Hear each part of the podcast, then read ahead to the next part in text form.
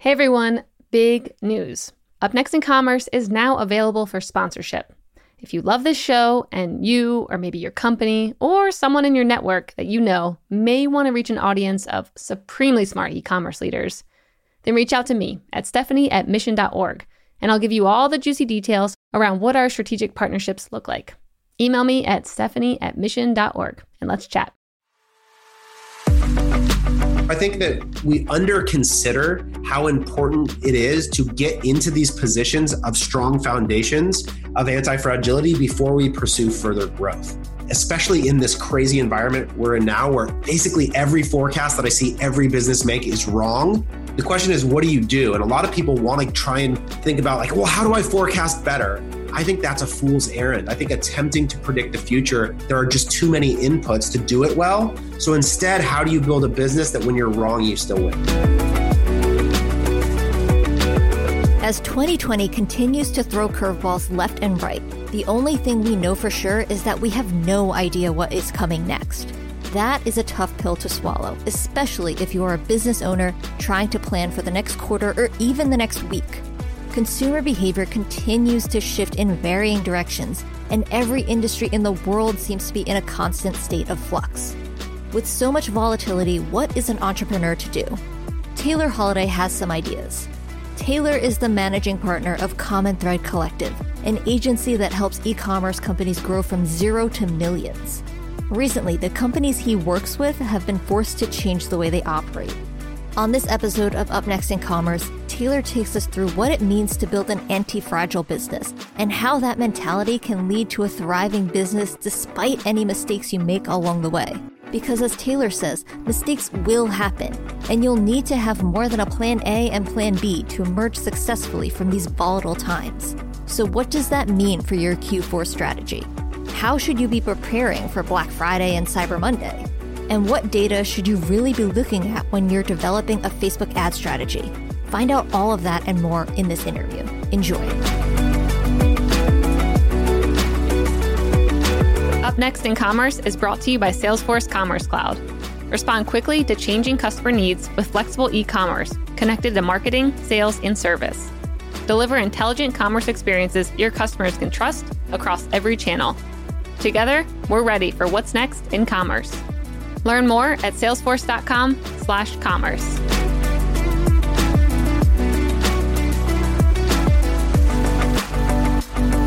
Welcome to another episode of Up Next in Commerce. This is your host, Stephanie Postles, co founder of Mission.org. Today we have Taylor Holiday joining the show, the managing partner of Common Thread Collective. Taylor, welcome. Thank you so much for having me. I am uh, excited to be here. Yeah, I'm really excited to have you here as well. I have followed your Twitter threads and I think we're going to have a lot to talk about today. Okay, that's good. I now I now I feel accountable to everything I've ever said. So here we go. Let's see what I can dig up. Yep, I've looked at everything back to 2008, so we're going to cover all of it.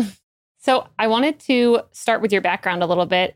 I saw that you were in the world of sports, and I wanted to hear how you evolved. Yeah, an- another lifetime ago, I was a professional athlete. I played baseball in the Yankees organization for a couple of years, and that was my life for the first 25 years of my life. Was committed to that pursuit.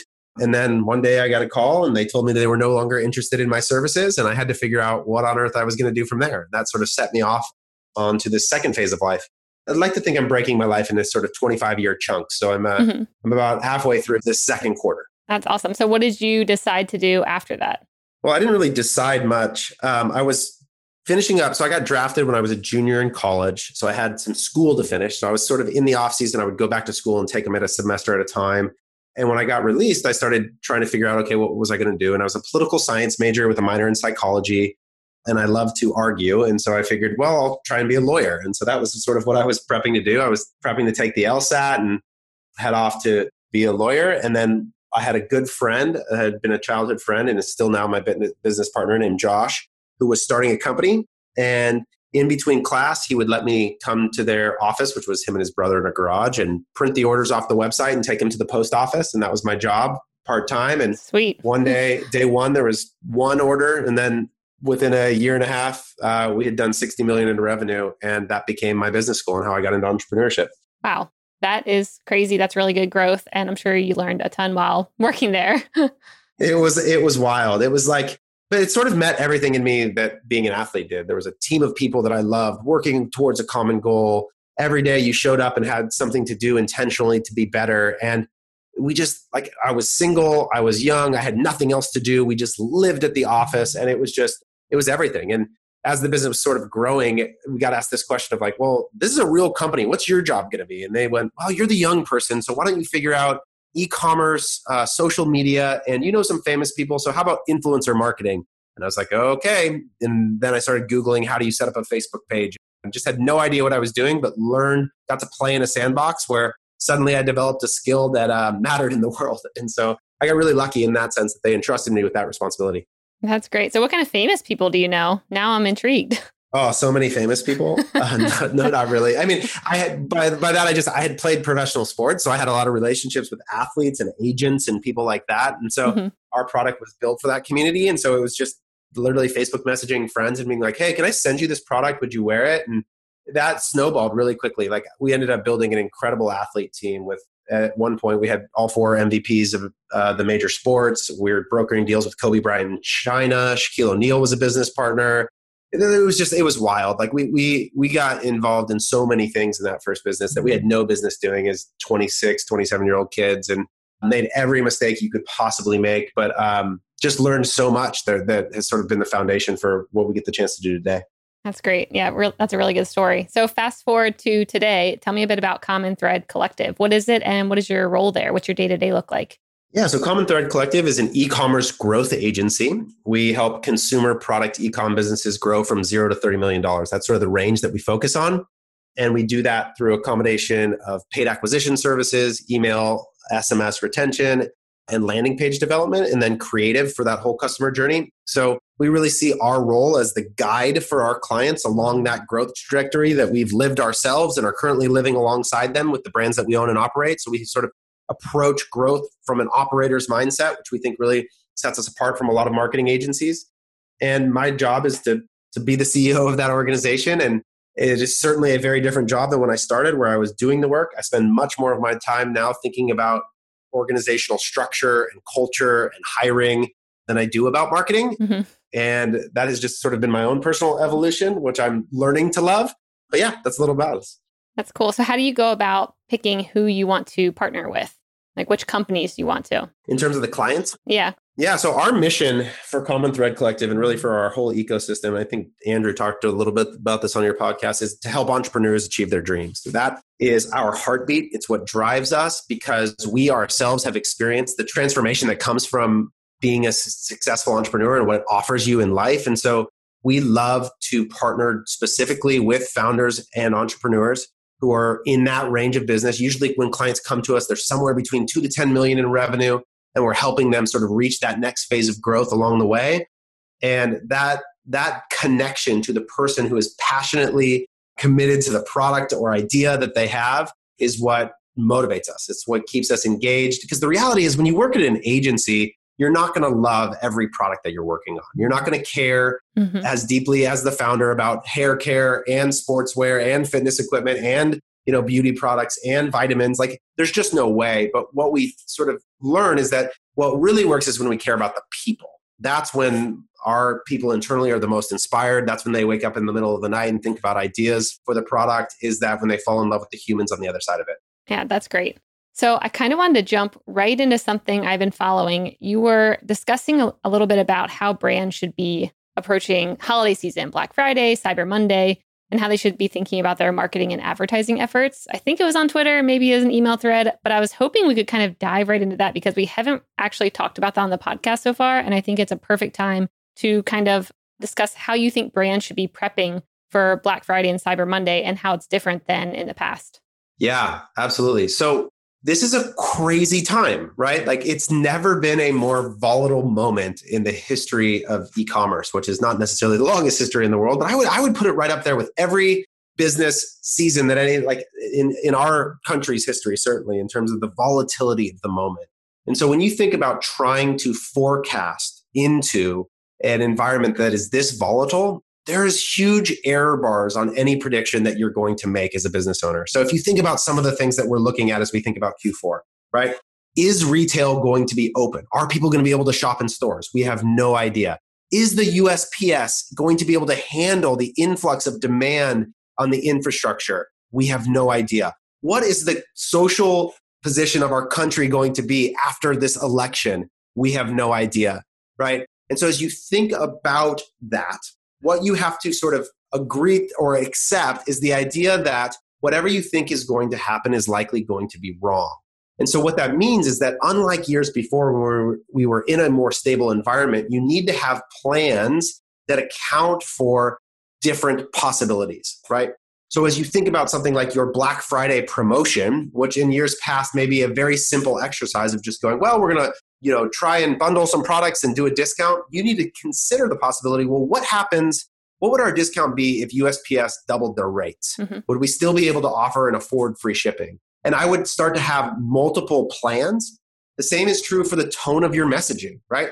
If we come out of a, an incredibly hostile election on november 4th and three weeks later we're in holiday season and the country's in significant unrest what is the right message for your brand to have to sell products into that environment and it, rather than trying to guess which one is going to be accurate, I would begin to have a multitude of plans for this moment in ways that we've never really had to consider that level of volatility before. Mm-hmm. So that's one of the big things we're talking with our clients about is this idea of how do you deal with the idea that you are most likely going to be wrong about whatever you think is going to happen in the future. Yeah, that's really good. I like the idea of making scenarios so you don't have to predict the future. How are you thinking about like advertising? I think you were mentioning that you can actually prep in a way that you know it's going to be expensive to advertise during those times. Like and so how brands can actually start prepping early right. so maybe they're not being met with these really high costs. Yeah so so i would just contend that like i don't actually know that it's going to be expensive. I think that's a theory that people true, have is true. this idea that big retailers are going to be allocating a bunch of money into the platform and cpms are going to be through the roof. Mm-hmm. but we have seen really dramatic things happen where like last time when the, the pandemic got peaked, right? In April, all of a sudden cell phone usage goes through the roof. The inventory allotment for allotment for ads goes really high. CPMs plummet, right? So the idea that we know for sure, this is again sort of that idea of the contingency planning, I think is really hard. So what that means, and I think what you're you're driving me towards is this idea that how do I build revenue in a more predictable fashion when the ad environment could be incredibly volatile? Mm-hmm. And what I would say is that if you think about when I think about forecasting, we describe e-commerce forecasting like a layer cake. Okay. So the base layer, the foundation with the least variability is your existing customer set. Okay. You know that when you acquire a customer, they're going to produce future revenue for you as well as present revenue. And they do that really predictably. It's not subject to CPMs. It's not subject to the levels of volatility based on any sort of thing. So you can always start by my existing customer set is going to produce future revenue. And you can look at cohort specific LTV data and figure out exactly how much future revenue. And that's sort of the foundation of your forecast. Then the next layer is owned audiences, right? So if I think about like organic SEO, my keyword rank of position two on keyword CrossFit sports bra is going to produce for me a certain volume of traffic that will lead to revenue that's more predictable even than advertising CPMs. The same thing with my remarketing traffic is going to be more predictable than my prospecting traffic.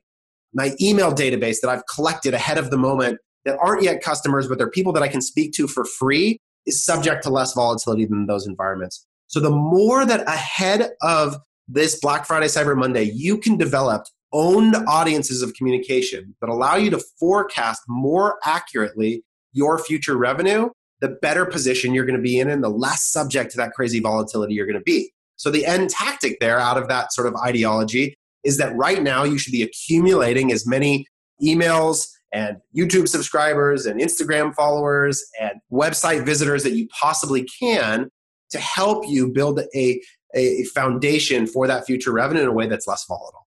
Oh, I love that. Are there any specific examples of creative campaigns that you're working on with your brands right now or that you know of? Yeah. So, so one of the big things that we love as a vehicle for this is quiz funnels. Okay. Yeah. So a lot of our brands are running these these quiz funnels, and what I mean by that is you come to the website and there's like, hey, let me ask you some questions to help make a perfect product recommendation to you, and it's email gated, right? So you're saying, hey, give us your email, and at the end of this, we'll send you a specific product recommendation. And so what that does, what we've been able to see is that with many of these quiz funnels, you're able to prospect at virtually the same return as your general campaigns, but you're collecting emails at four to five to six X the rate. right? So in those examples, what you're doing is you're almost able to match your present value, but you're banking a lot more future revenue off of all of those owned audience emails that you're capturing. So that's one example of the way that we think about this of like not just like the singularity of how much revenue am I, I'm making now, but what additional assets are being accumulated to drive future value. Another example I would use, and this is something we talked a lot about last year, is that website traffic. So when you go to do remarketing, which most of your revenue in the holiday period, specifically Black Friday, Cyber Monday, is going to be driven out of your remarketing audiences. So what that means is that website traffic today has a high future value. So the more website traffic you can generate now, the better. So let's say you have two Facebook ad campaigns and one has a 50 cent CPC and one has a dollar CPC, but the ROAS is the same. I am going to give preferential treatment and scale to the campaign with the lower CPC, even if the ROAS is the same or slightly less, because that traffic is going to yield future revenue in a way that's really important. So, those kind of thoughts around what is the incremental value of the audience creation is a really important consideration. Oh, I like that. How often are you checking in with those? Like when you're starting to do that prospecting in a way early, how often are you checking back with them so you stay top of mind? So, the window that I think about, so we have um, our general campaign setup, which is that we look at our time lag report, which in Google is basically the average window that a customer will make a purchase in. So you can look at and see like what percentage of your customers make a purchase within 24 hours, within 48 hours. And usually almost 80% of your customers are making a purchase within seven days. So for the initial consideration, our primary remarketing funnels usually sort of attempt to encapsulate the primary consideration phase, which is usually somewhere around seven to 10 days. But in terms of this strategy, what we're doing is we're building an audience that, like, ultimately, when it comes to Black Friday, Cyber Monday, the widest Facebook audience you can look at is 180 days. So the second you get within six months, which just happened for us a couple, you know, weeks ago, we got within that six month window, right, of this. Now you've got an audience that you're going to speak to again at Black Friday. And I don't know that we have an intentional strategy to speak to them again in a 45 day window or a 90 day window. We don't. But I think that one, that's a good idea. I think that it might be worthwhile to just sort of warm them up again. Mm-hmm. But as long as they're within that 180 day window, I have the capacity to speak to them at Black Friday, Cyber Monday. Got it. That makes sense. So, what kind of mistakes do you see companies making when it comes to these growth strategies? Oh man, that's a that's a broad question. Yeah. So one of one of the primary ones is what we call the single account ROAS problem. Okay. Which is this idea that most people are running their ad accounts on the idea that every purchase is the same just based on the cost to acquire the customer. So let's say I have a target of a two to one ROAS, right? Mm-hmm. Which basically means that I'm paying 50% of the purchase price in acquisition. Well, the reality is that not all customers are equal to you, and not all product sales net you the same amount of dollars in your pocket. Mm-hmm. And so, one of the things that we work really hard to get really clear with our clients on is the value of customers by different cohorts. So, by first product purchase, as an example. So, if you think about every SKU that you have in your store, every SKU has a different margin and has a different return rate and has a different shipping cost, right? So each of these three variables mean that even at a fixed ROAS, so if you pl- applied a two to one ROAS across every SKU that you have, the net dollars in your pocket is different for every SKU. Yep. And so, really understanding which products net you the most dollars as a business owner is a critical data element that I do not see enough people consider. Oh, interesting. And they don't design their product, their their ad accounts to reflect the variable value of the products. Hmm, that's a good one. Haven't heard anyone talk about that as a mistake yet, so that must mean a lot of companies are making it. yeah, I mean, it's it's it's because it's hard, right? The information is hard to access, mm-hmm. and it's hard to get granular visibility to. So it's a much simpler decision making mechanism to go. Well, my blended cogs are you know thirty percent, and so if I get a two to one, I'm making twenty percent generally across my you know my business that's a much easier consideration to make than to try and actually break it down by individual SKU and get really specific on the decisions are there any best practices when it comes to developing you know spreadsheets or dashboards or something that can give you easy access to that information that you've seen your brands or yourself develop yeah, so we've we've built a tool to do this to calculate cohort specific LTV data to ultimately give us a view that we care a lot about, which is your 60 day LTV by specific cohorts. And the reason we look at that time window is because most early stage e commerce businesses can't really wait much longer than 60 days to really realize the value. They just don't have the cash mm-hmm. position to be able to wait longer than that, nor do I think you it's really wise to wait longer than that. But so so we built something internally to do it. So I wish I could say like, hey, just go copy this spreadsheet and set it up. Yep. But it, it is difficult information to access, but you can do it, right? You can build cohort models for your business. But beyond just the LTV, the easiest thing to do is to really deeply understand the unit economics by every SKU that you have. So, what I would do to start is I would export every product that you have. I would mark the MSRP, so the, the retail sales price. Then next to that, I would put your the cost to you as a business. Then I would put the return rate of the product. And then I would put the shipping cost of the product. And then I would calculate the net value of every SKU. And if just being aware of that for your merchandise set, like for the entirety of your product catalog, will give you the kind of information that you need to then think of more specifically about your ad account. That's great.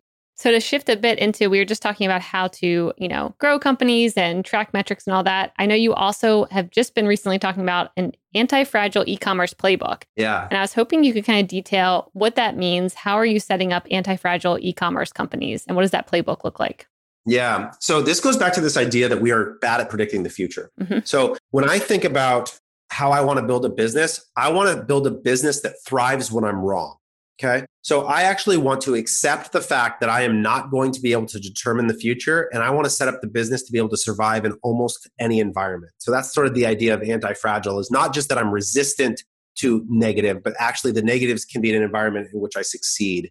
And so the way in which I think that you're afforded the opportunity to do that is by having a specific set of attributes related to your business that allow you to sort of thrive in variability. And so some of those, and I'm, I'm now you're going to make me try and quote my exact tweet to see if I can remember all of them. But one of them is high margin, right? So this is seemingly obvious, but this idea the more room for error that you have to still be profitable, the more that the variability on your CAC, as an example, does still doesn't affect you and it allows you to potentially win when others can't. So high margin is one. Another is, and this is a really underrated one, is great payment terms with your manufacturing supplier. So one of the biggest things that destroys cash flow for e-commerce businesses is obligation to front the cash for inventory. Yep. So one of the best skills I think an entrepreneur can have is relational development and negotiation skills with their supplier to develop trust to get to net 30 terms on delivery where you're actually realizing the revenue of your product before you have to pay for it. Like yes. that allows your cash conversion cycle to speed up tremendously in a way that's super, super helpful. Yeah, that one, when I saw that, I'm like, that's huge. I mean, we have the same thing in media. People will start and come to you and be like, oh, we have net 60 or net 90 payment terms. And you just can't take no for an answer sometimes and just keep trying to build up the relationship and be like, we really can't do that. That's right. And oftentimes you'll be able to get down to net 30, just like you're mentioning here. So I thought that one was a really good point. Yeah, that's exactly right. Like like how you just got to think about your cash conversion cycle and how you're going to not be in a position where you have to sort of seek outside capitalization to fund when you're winning, right? Like and that that happens in ecom because of the cost of, of inventory up front, which makes it a complex cash management business. So the, another one, and again, these, these seem obvious, but I think we don't consider them enough, is low OPEX as a percentage of your revenue. Mm-hmm. So we have this, this principle we call the four quarter accounting principle, which gives you sort of a directional guide to where you want your revenue to go. So if you think about your top line revenue as a business, we break it into four quarters. And then and the idea is if you want 25% profit, then your costs need to exist in these quadrants. You need to have 25% CAC, so a four to one, what we would call marketing efficiency rating. So total revenue divided by total sales is 25%. 25% cost of delivery, which is basically the cost of the product from wherever you're manufacturing it all the way to the customer and then 25% opex and that's your payroll your rent and all of those things. And if you look at your p&l and you look at it relative to each of those four quarters you can figure out where your profit gets eaten up and where you need to go make improvement so the lower your opex is so you can do this by not having a really expensive office by controlling your overhead and an employee count in smart ways. So really just looking at how do i run this business as lean as necessary or as possible in order to give myself opportunity again because there's going to be variability in my my other places. Maybe you know like the shipping thing is a good example where it's like maybe my cost of delivery is normally 23% but because of this shipping thing maybe it's going to go to 27% of my revenue. And if that destroys your profit because your opex is too high then it gives you a lack of lack of options. Mm-hmm. so that's a really important one to consider gosh, what else did I what else did I say in there? You also said diverse traffic mix, which I liked. Okay. Yeah. So this this goes back to the point that we're talking about, right? Like if just like an investment portfolio, if you're over indexed on any single channel, if that channel deteriorates in value, your business is in real trouble. But if you have a diverse traffic sourcing, and I think so the question is, what's a diverse traffic sourcing? What, like a good baseline metric is 50% paid, 50% organic. You're going to be able to survive volatility in any one of those channels because you have a good amount of traffic from other sources. So all of these things make it so that when the inevitable problem strikes, your business is set up for it. And so I think that we we under consider how important it is to get into these positions of strong foundations of anti-fragility before we pursue further growth. And so that's that's just like especially in this crazy environment where we're in now where basically every forecast that I see every business make is wrong. The question is what do you do? And a lot of people want to try and think about like, well, how do I forecast better? And I just go like, I think that's a fool's errand. I think attempting to predict the future there are just too many inputs to do it well. So instead, how do you build a business that when you're wrong, you still win? Yeah, I love that. I think it's such a bad mindset to think that like you have to be perfect and think that that's how companies do it. I mean, even when I worked at like other finance groups within companies, we were usually not right, which is why we did scenarios because like you usually are wrong for the most part. well, that's exactly it, right? It's like the, the quote that I always come back to is that all models are wrong, some are useful. Yep. And like, they're useful in their ability to understand where you're importantly wrong. So when you have a detailed model, let's say like I have, you know, a prediction that shows me what I'm expecting my traffic to be by every channel next month. Okay. So for direct, organic search, paid search, paid social, I have a prediction. Well, the reason that model is so important is not because it's going to be right, but because it allows me as I'm actualizing the data to understand where I am importantly wrong. Yep. Right. So as the data is coming in, I can start to see, ooh, I'm missing my prediction in email by a lot.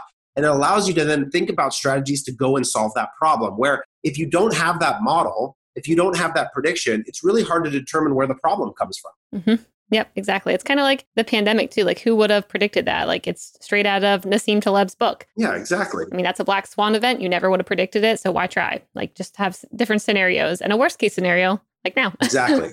And so much of this, like Nassim Taleb, like I, I'm reading Anti-Fragile as I'm thinking about the application of e-commerce, right? It's like, well, how do you think about a business like that? And what I see is I see frustration from our entrepreneur partners about their forecasts being wrong. Mm-hmm. And they get really upset about it. And I get it. It's really hard. You have to make decisions about this. And so it is an important exercise, and you want to reduce the margin of error as much as possible going forward.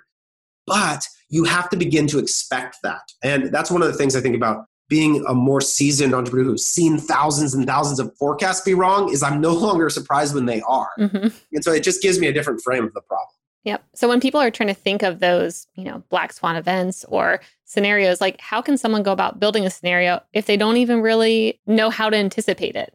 Like they don't even know what to prepare for, you know? So I like the idea rather than trying to predict the future, you should extrapolate the present, right? Like that's the Nassim Taleb idea, which is that where are you now and where do you believe you will be in the next month based on the present, right? Mm-hmm. And so if you extrapolate the present versus predict the future, then what it allows you to do is to think about okay, my organic search is currently at 20,000 visits a month and it has grown by, you know, 5% a month. So that if that continues, I'll be at 21,000 visitors next month. And you put that into place and then as you actualize it in real time, then you can understand what's happening. And what you need to understand is that the further out you go, the wider the margin of error becomes, right? Mm-hmm. So predicting tomorrow is a lot easier than predicting a week from now, which is a lot easier than predicting a year from now because the number of inputs and variables just increase as you move out.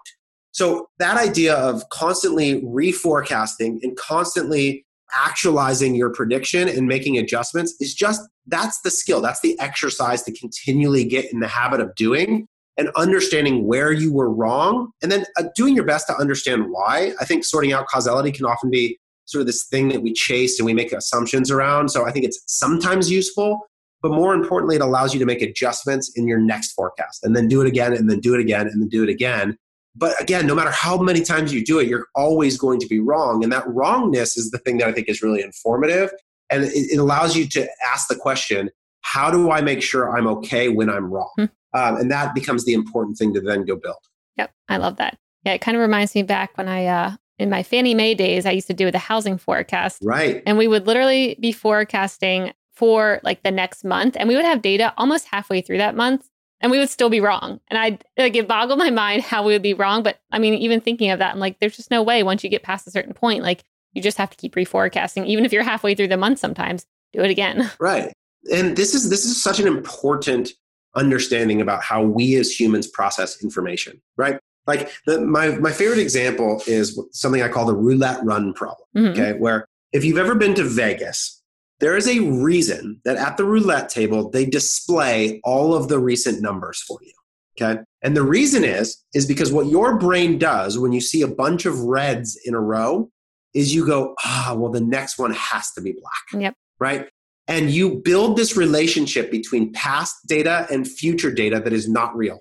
And we do this all the time with information as humans. Like we're just really bad at computing things in a statistically rigorous way about the future. This is also why humans are actually really bad media buyers and why we try and train all of our internal media buyers to make as few of decisions as possible inside of the ad account. Mm-hmm. Because if you think about what most people are doing inside of a Facebook ad account is they're loading up a dashboard, they're looking at past data. So they're looking at historical data and making inferences about the future without using a computer, without using a calculator, without so much as writing down chicken scratch. They're trying to make predictive decisions about how things like CTR and CPC and ROAS are going to relate to the future. And they're almost always wrong in those decisions. Yep. And so, so this is just like, it's really important to understand what the biases are that affect us as humans in our decision making.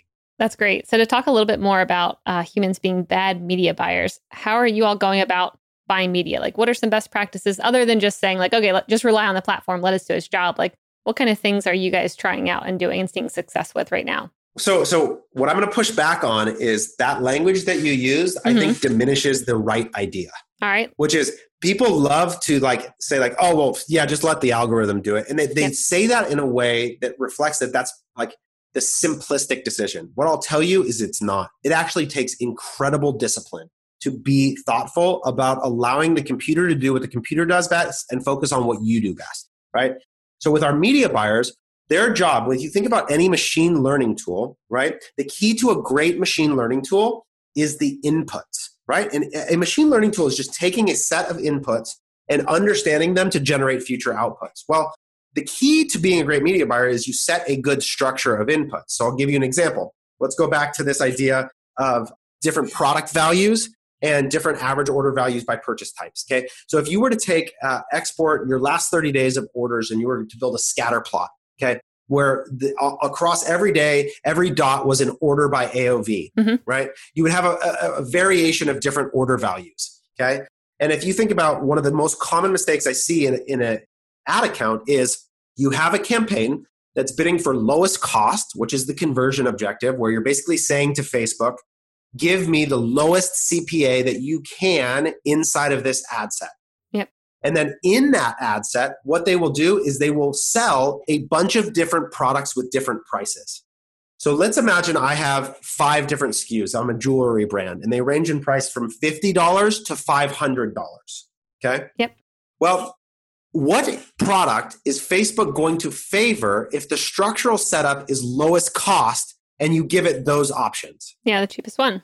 So you're building a structure where the computer output is going to be focused on the SKU that likely doesn't ge- generate you the best net outcome. Mm-hmm. So that is a tactical media buying error that has to do with poor structural setup and understanding of the tool that has nothing to do with the decision making of which ad you should allocate the budget to. Yep. And that's the kind of thing we teach our people to think about over and over and over again is am I setting up the right structure for the output that I want? That makes sense. So you would instead maybe have like similar price products so they can all kind of actually see the performance instead of teaching the algorithm to, of course, always showcase the cheapest one because you don't have a budget. That's right. Or I'm going to bid for highest value instead of lowest cost, right? Mm-hmm. So Facebook has different conversion objectives I can set up relative to the thing that I want. The question is, and we play this game at our at our company every Friday morning called Whack an Ad, where I pull up an ad account and we go through campaigns and I make the media buyers tell me what are you att- intending to accomplish with this campaign? What were you trying to do? And then let's discuss of whether the structural setup and inputs were right for that outcome. did you design the system accurately to generate the thing that you want? Because Facebook's tool is incredibly good at getting you what you want. But over and over and over again, I see people design systems that will never, ever generate the outcome they want. So they're setting up games where the rules mean they will never win. Yep. That's, yeah, really good lessons. Any other things that you've seen, like similar themes of ad buying where you're like, I've seen quite a few people do it this way and it's wrong? Like anything else that has come on your radar? Yeah, the big other thing is just the relationship of budget to number of variables, right? So one of the things again this is this all comes back to like this some some basic statistical ideas where if you think about like have you ever seen a graph of like how long it takes to normalize the data for flipping a coin? Like how many coin flips it takes before you basically get to 50% outcomes? Yep. have you ever seen a graph that looks like that? What it is is that like when it's a two-sided coin the amount of flips that it takes to normalize the data so in other words the time at which it will reach the predicted outcome of 50%, percent mm hmm it's somewhere usually in the range. By the time you get to 100 flips, it's almost always going to be at 50%. Yep. Okay. Now, if you take a six sided die, okay, do you think it takes more or less rolls to get there? It takes substantially more, right? Because there's more possible outcomes. So that the amount of time that it takes for the data to normalize is a lot more rolls than if there's only two possible outcomes. So the same is true of the way that you build a campaign the more end nodes in your structure, so think of an end node as an ad set or a campaign to an ad set to an ad. The number of variables in your campaign is going to determine the number, the amount of budget that is required to get to statistical significance, to get to accurate outcomes. Mm-hmm. And so the other big mistake I see people make is they build these campaigns with all these end nodes, all these ad sets, all these ads, and a very tiny budget. And so the, basically, you might as well check back in three years and then you'll actually get a definitive result. And so what they do is they build campaigns like that and then they make decisions on insufficient data, hmm. right? And what that is, is it's basically looking at four flips of a coin and then saying, oh, it's 70 30 heads. So the, the truth here must be the, this coin yields 70% heads. And so instead, you have to build structures that allow you to get to accurate information quickly by having an appropriate amount of budget against the number of nodes in your test, if that makes sense. Yeah, yeah, that, that makes complete sense. Is there any ratio where you're like, for every, you know, 10 ads, you need a $1,000, or is there any kind of like ranges like that? Yeah. So Facebook gives you this information. They tell you that they want 50 conversions per ad set per week. Okay. Right? That's what they need to get you out of the learning phase. Like the thing about Facebook that people you know, there's a lot of people that are these Facebook truthers that think like Facebook has all these ulterior motives to attempt to get you to spend money. Yeah. And I get it. Like they are rationally self interested, but your success is actually in their interest. And so they will give you directional understanding of how to use their tool best, right? Mm-hmm. And so part of what they tell you is they, they design this thing called the learning phase, which is basically their way of declaring that the data you're seeing is not trustworthy yet. When you are still learning, you should not act on this data because it's not actually predictive of the future. Yep.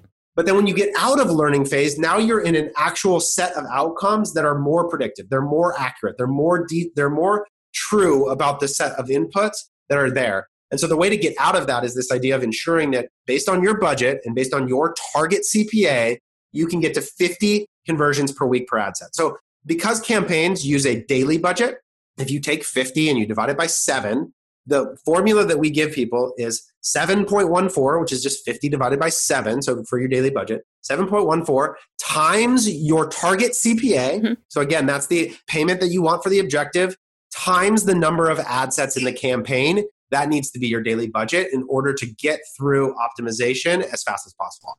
Oh, that's good.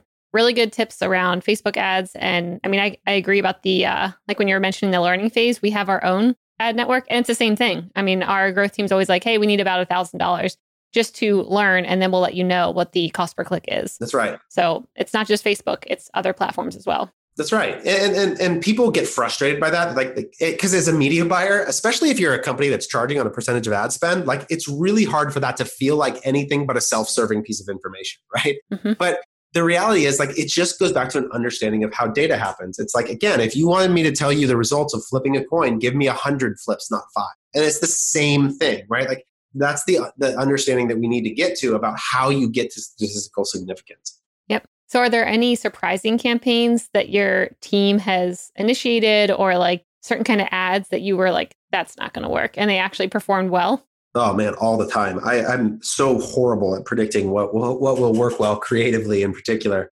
But um, and anything that I think is like a really interesting format right now. Yeah, because I feel like the formats right now are they have to be kind of different. I mean, there's a lot happening with the you know the ad platforms because of brands pulling back and other brands you know dipping in on those ad platforms, but also just with the styles of ads that are going out with the whole world. It just seems like things are different. So I'm wondering how you guys are approaching that.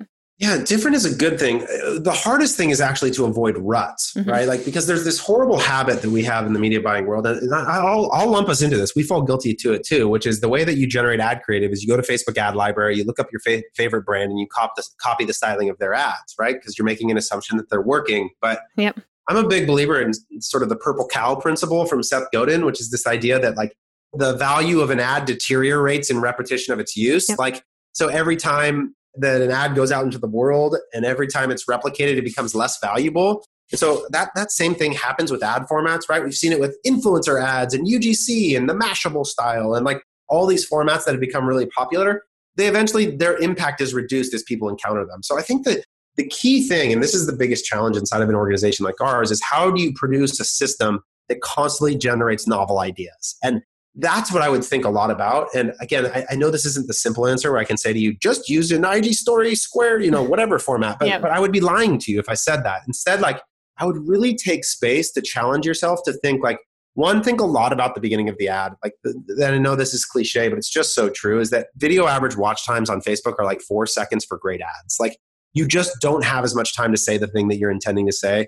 It's sort of the David Ogilvy quote, right? If you're selling a fire extinguisher, lead with the fire. Like, that's yep that is just fundamentally true. So I would think about that as a core principle. But beyond that, you've got to break the feed. You've got to be novel and you've got to figure out a way to differentiate yourself. People are scrolling a mile a day on their phone. Mm-hmm. And if you plan to stop them and break them, then you've got to figure out a way to be compelling right off the bat. And a great metric for tracking this so we have this principle that, that we sort of developed off of AIDA, which is a sort of legendary advertising hierarchy of effects model. Yep. And we've sort of applied modern metrics to it. And so if you think about the first one, the most important one before, so with a hierarchy of effects model, they happen in sequence, right? The second one can't happen until the first one happens. And so I think this is really true of Facebook ads, which is you don't get a chance to communicate your message until you stop them and capture their attention. Mm-hmm. So a metric we focus on a ton is three second views divided by impressions. So, in other words, what percentage of your served ad impressions result in a three second consumption? And you want to see that number get close to or north of 40%. Otherwise, you are paying for a lot of people to scroll past your ad. Yep. I like that. I like having specific metrics set up for the AIDA format, which for anyone who's like, what's AIDA? Attention, interest, desire, action, right, Taylor? That's right. That's exactly right. And we, we assign a metric to each of those variables. So attention is this three second views divided by impressions. Yep. Interest is average video, video average watch time. Desire is outbound CTR. And then action is ultimately CPA or ROAS or whatever you use there. But the important thing again with these models is to think about them happening they have to happen in sequence right and so what that does what I, love about using that as a feedback loop for our creatives is that the worst feedback that you can give to a designer or a creative is your ad's not working mm-hmm. like that is so not helpful because what do you do with feedback that says it's not working well, what you can do is if instead of thinking about the ad as a single unit, I think about it as component parts. If I say to them, hey, your three second view to impression ratio is really low, well, now I can think about what's happening at the beginning of the ad. Or if I say, hey, everybody's dropping off at four seconds, now I can think about what's happening at that point in the ad. Right. And so you can start to now deconstruct the actual ad into pieces that allows a creative to actually take it and um, iterate in ways that are productive. Yep. Yeah, I love that. It seems like it could get a bit overwhelming if you have tons of ads running, like starting to try and dissect like what's happening at the four second, you know, mark or what's happening when it should be the D in AIDA. Like, how are you thinking about if a company has like a large amount of ads that they're testing? So this this is a great question because this is the number one marketer's dilemma yeah. is that what do I do next? There's a thousand mil, million gajillion things to do. And the answer is you sequence by volume of opportunity, right? So I'm going to just start with the ads that are running in my campaign with the highest spend. And I'm going to iterate on those first because that's my area of highest potential impact. And then I'm going to sequence the, the rate at which I engage with my ad creative relative to their potential impact. And so that's, that's a really important thing to think about is that the sequence by which you decide to do things has opportunity cost to it, mm-hmm. right? And so you have to make sure that you are going after the areas of highest impact relentlessly first. I love that. Really good way to think about it. How are you thinking about maybe, you know, oftentimes history repeats itself how are you thinking about looking at historical ad styles or like going back to direct mail, which a lot of people are doing right now since everyone's at home? Like, how are you thinking about viewing history to maybe like impact present day advertising methods or growth strategies for your brands? Yeah. So so we have this this course that we teach to all of our designers called advertising philosophy. Mm-hmm. And the idea is to do that exact thing, which is to understand the fundamentals of advertising that are always true. So we start with things like behavioral psychology. We read uh, The Choice Factory by Richard Shotton, mm-hmm. which talks about different human biases to help them understand things that are just true of people, period. And then from there, we we sort of begin to allocate that against the medium. We'll also read we read Ogilvy on advertising and the history of advertising to change the history of advertising, which are all just chock full of amazing ad examples that are primarily print from a legacy of magazine print ads. But there's so much in those print ads that really like if you think about how hard it was to actually create impact with a print ad, like someone had to open a magazine, they had to see the ad, then they had to physically go somewhere to take action. Yep. Like it was way harder to be an advertiser there. And so the, the copy had to be so strong and the visuals had to be compelling. And there's so much to be learned from a lot of those principles that I think we underestimate the value of the art and history of advertising before we worry about applying it to the modern medium. And so we teach that to all of our people because one, we want them to fall in love with advertising because we think it's an incredible art form. And a lot of times for creatives, advertising is sort of seen as the thing that you do when you fail at being a real creative. Like, and we just don't believe that. We believe that it is like a true, true art form that reaches millions and millions of people. And if you can learn to really love it and to love the way in which you can impact human behavior with your communication, it can unlock like inspiration for you. So that's Uh, that's a long-winded way of answering and it's not just as simple as direct mail but uh, you've probably realized by now my answers are, are rarely simple. No i love them all. Every time i'm like ooh that's a good quote. We should pull that one. Because yeah that's a really good point. Even thinking about when we're generating ads you know for mission it takes so much brain power to think about like what's good copy? What kind of images should we use? Like what is someone going to remark about. It's it's a process. It's harder than even building out a podcast sometimes. So yeah, I completely agree about that. And like as a as a simple hack, like because I think these things are cyclical. Like if you are really like creatively stalled and you're looking for inspiration. I would really encourage you not to use Facebook ad library as a mechanism for copying. Go look at one of these books. They're full of ads and literally copy an ad from 1960 and like think about the language, the imagery, and literally replicate it in the modern day, it will be more impactful than copying somebody's ad from Facebook ad library. It just like that is a much better source of like really potentially impactful ad creative than is the stuff that you're going to see from basically every brand on the internet. Yeah, that's really great. Are there any brands that you're watching that are actually like always ahead of someone where you're like, these brands all have the same ads, but this particular one is always kind of ahead of the game? Yeah, so like I, I, put out this the other day. Like one of the things I've gotten like like shamelessly relentless about is like when I see something amazing, I go try and figure out who did it and try and hire them. That's great. so like Truff, the hot sauce company, mm-hmm. is like their their ad creative is as good as anybody's I've seen in the last few months. And so I put out on Twitter the other day, like I was citing them as an example, and I just said, if whoever whoever did this, if you reach out to me, like I'll double your salary to come work for me right now. I think I think what they've done is like really really fascinating, clever ways of taking a sort of historically kind of boring product in hot sauce and making it super compelling. That's fun. And this is like one of the things a lot of a lot of creatives feel constrained by the product attributes. Like our initial entry point in ad creative all the time is like the product features. And we just have this phrase that we tell our creatives all the time, which is you live in an infinite creative universe. You can say and do anything and make it relevant to this product, right? And one of my favorite examples of this is there's this legendary ad from Gillette Razors, and it's a picture of an egg in a frying pan. Mm-hmm. And the headline is, This is an ad about razor blades, right? And the copy just talks about how the, the non-stick material in the pan is the same thing that they use to build the, the razor so it doesn't grab your face when it goes by. And it's just, it's just brilliant. But the idea is like, it's a picture of an egg in a frying pan. Like that didn't come with the asset library from the client when they sent it over, right? Yeah. And so, but if you open yourself up to the possibility of telling stories broader than just the library of photos you receive from the client, you really embrace this idea of an infinite creative universe. Like you can do anything, and I think uh, I think that's the when you get to the really interesting stuff.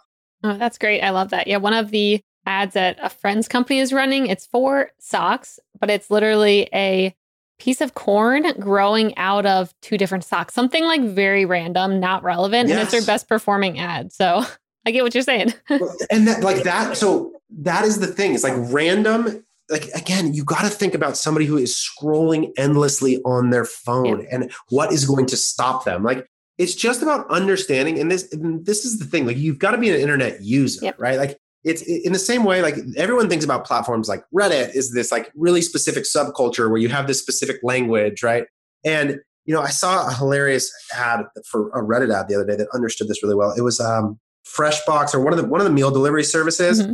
and the ad was basically like hey reddit my boss asked me to run a, a ad on Reddit. So I went ahead and took care of it for you. And it's basically this meme ad that Reddit users use, which is a like a robot blowing up the brand. Uh-huh. And it was basically this satirical way of understanding the medium so clearly that they mocked themselves in a way that made them like endeared and loved by the Reddit users. Yep. And that sort of ability to understand the place and the environment in which people are receiving your content is a real skill. Yeah, no, that's a really good example. So I know we ha- only have a couple minutes left. Um, so I did want to ask a higher level e commerce question because from the interview, I just know you're so excited about predicting the future and you just feel very confident about it. so do it, do it. I wanted to hear what kind of trends or patterns or disruptions are you most excited about right now in e commerce or do you see coming down the pike? Let's see. So the the one of the things that I like am sort of betting on for the future is the global e-commerce market. Mm-hmm. So I think about like when anytime I see a marketplace where there is this pent up demand that the infrastructure doesn't yet support, but it's finding a way to happen even before the infrastructure exists. Hmm. What that means is that by the time the infrastructure catches up, you're going to have a massive moment of arbitrage, right? So think of it like a, a wave that builds up that's suddenly then released by some sort of technological innovation. And that's where there's periods of arbitrage before everybody else shows up and the competition's there. So I think about like a market like India, where mm-hmm. you have this massive, massive market that is coming online really, really fast. And you have this problem, which is a payments infrastructure. So nobody there has credit cards, right? Like there's almost everything is cash on delivery.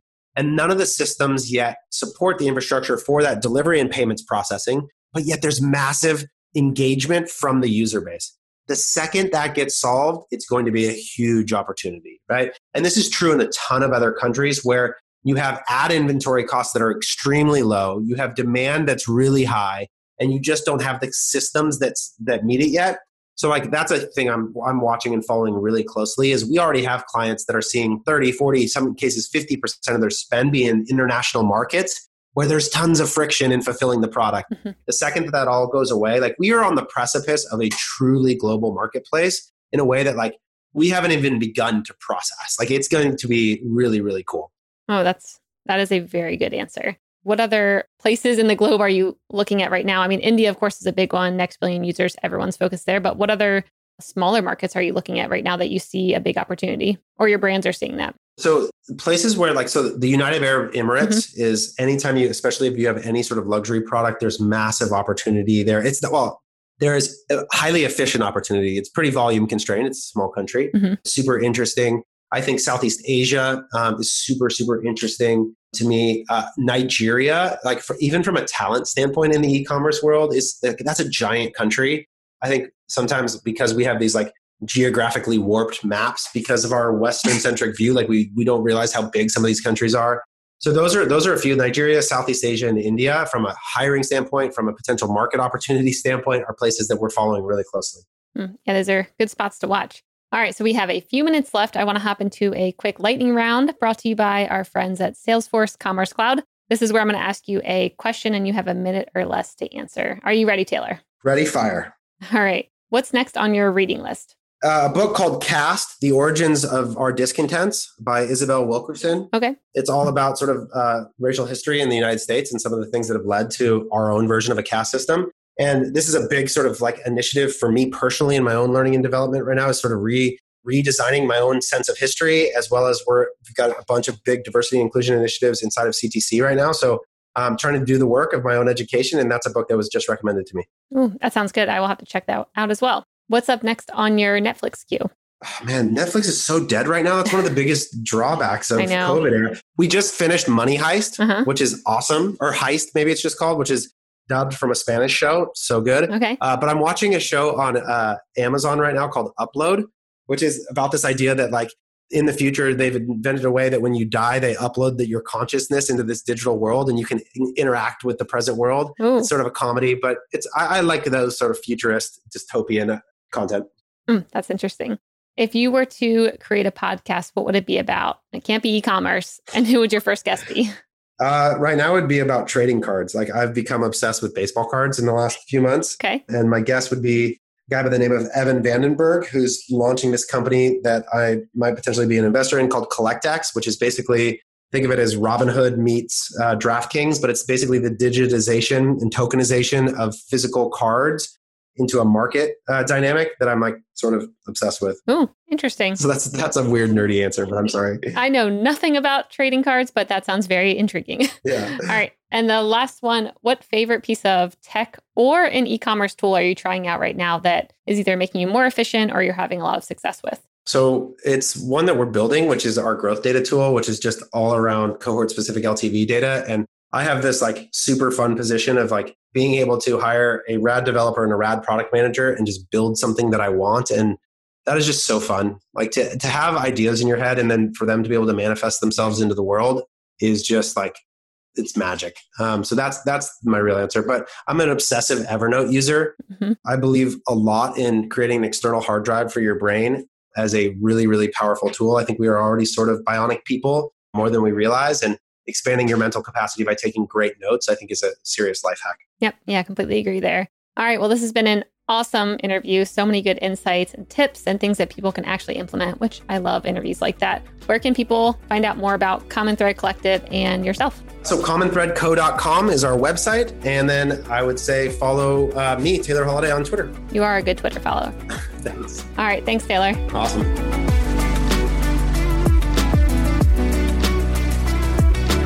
Up Next in Commerce is brought to you by Salesforce Commerce Cloud and created by the team at mission.org. Subscribe now at Apple Podcasts or wherever you listen to podcasts.